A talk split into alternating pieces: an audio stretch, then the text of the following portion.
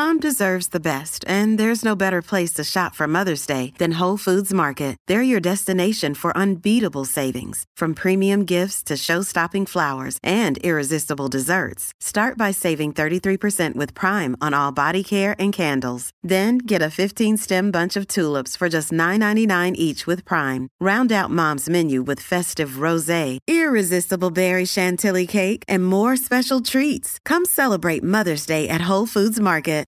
Welcome back. Let's talk gambling, rural vaccinations, and facial recognition identification. I'm Mike Morgan, and we're down in Alabama.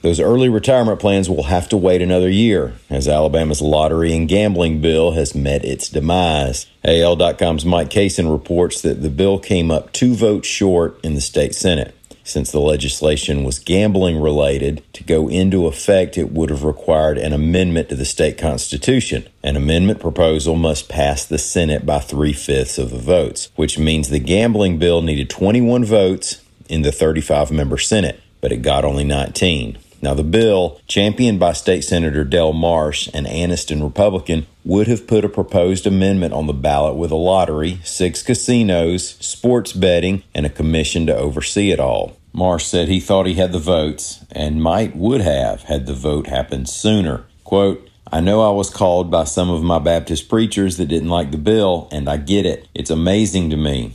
You want to get a legislator's attention, it only takes about six phone calls. He also said, we could possibly see another effort at just a lottery during this legislative session. Marsh quote, have at it. I hope they're successful, end quote. Now, even if they don't bring it back around this time, I get the feeling this won't be the last state lottery update I'll do here on down in Alabama unless I hit the numbers down in Panama City this summer. Then Lita or somebody will have to keep it going. Access to health care in certain parts of Alabama has been an issue, especially in recent years, as small towns have shrunk and some rural hospitals have closed. And during the COVID pandemic, access to testing and now vaccines is obviously a concern. AL.com's William Thornton reports that Governor Kay Ivey will deploy the Alabama National Guard to help the situation. Beginning March 23rd, the National Guard and the Alabama Department of Public Health, along with local EMAs, will be setting up mobile vaccination sites in at least 24 counties. The Guard can field two mobile vaccination teams and turn out at least a thousand vaccinations on each site daily.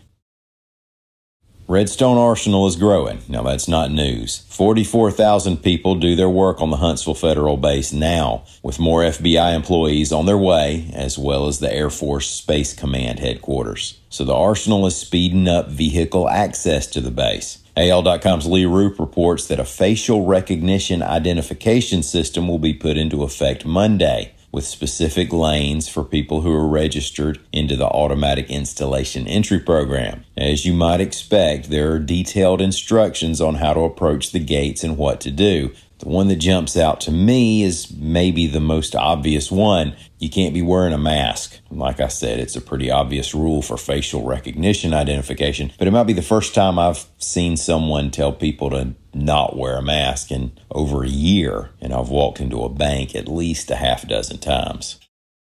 Thank y'all for listening. We'll be back here again tomorrow. Until then, stop by and see us on the internet anytime you can at al.com.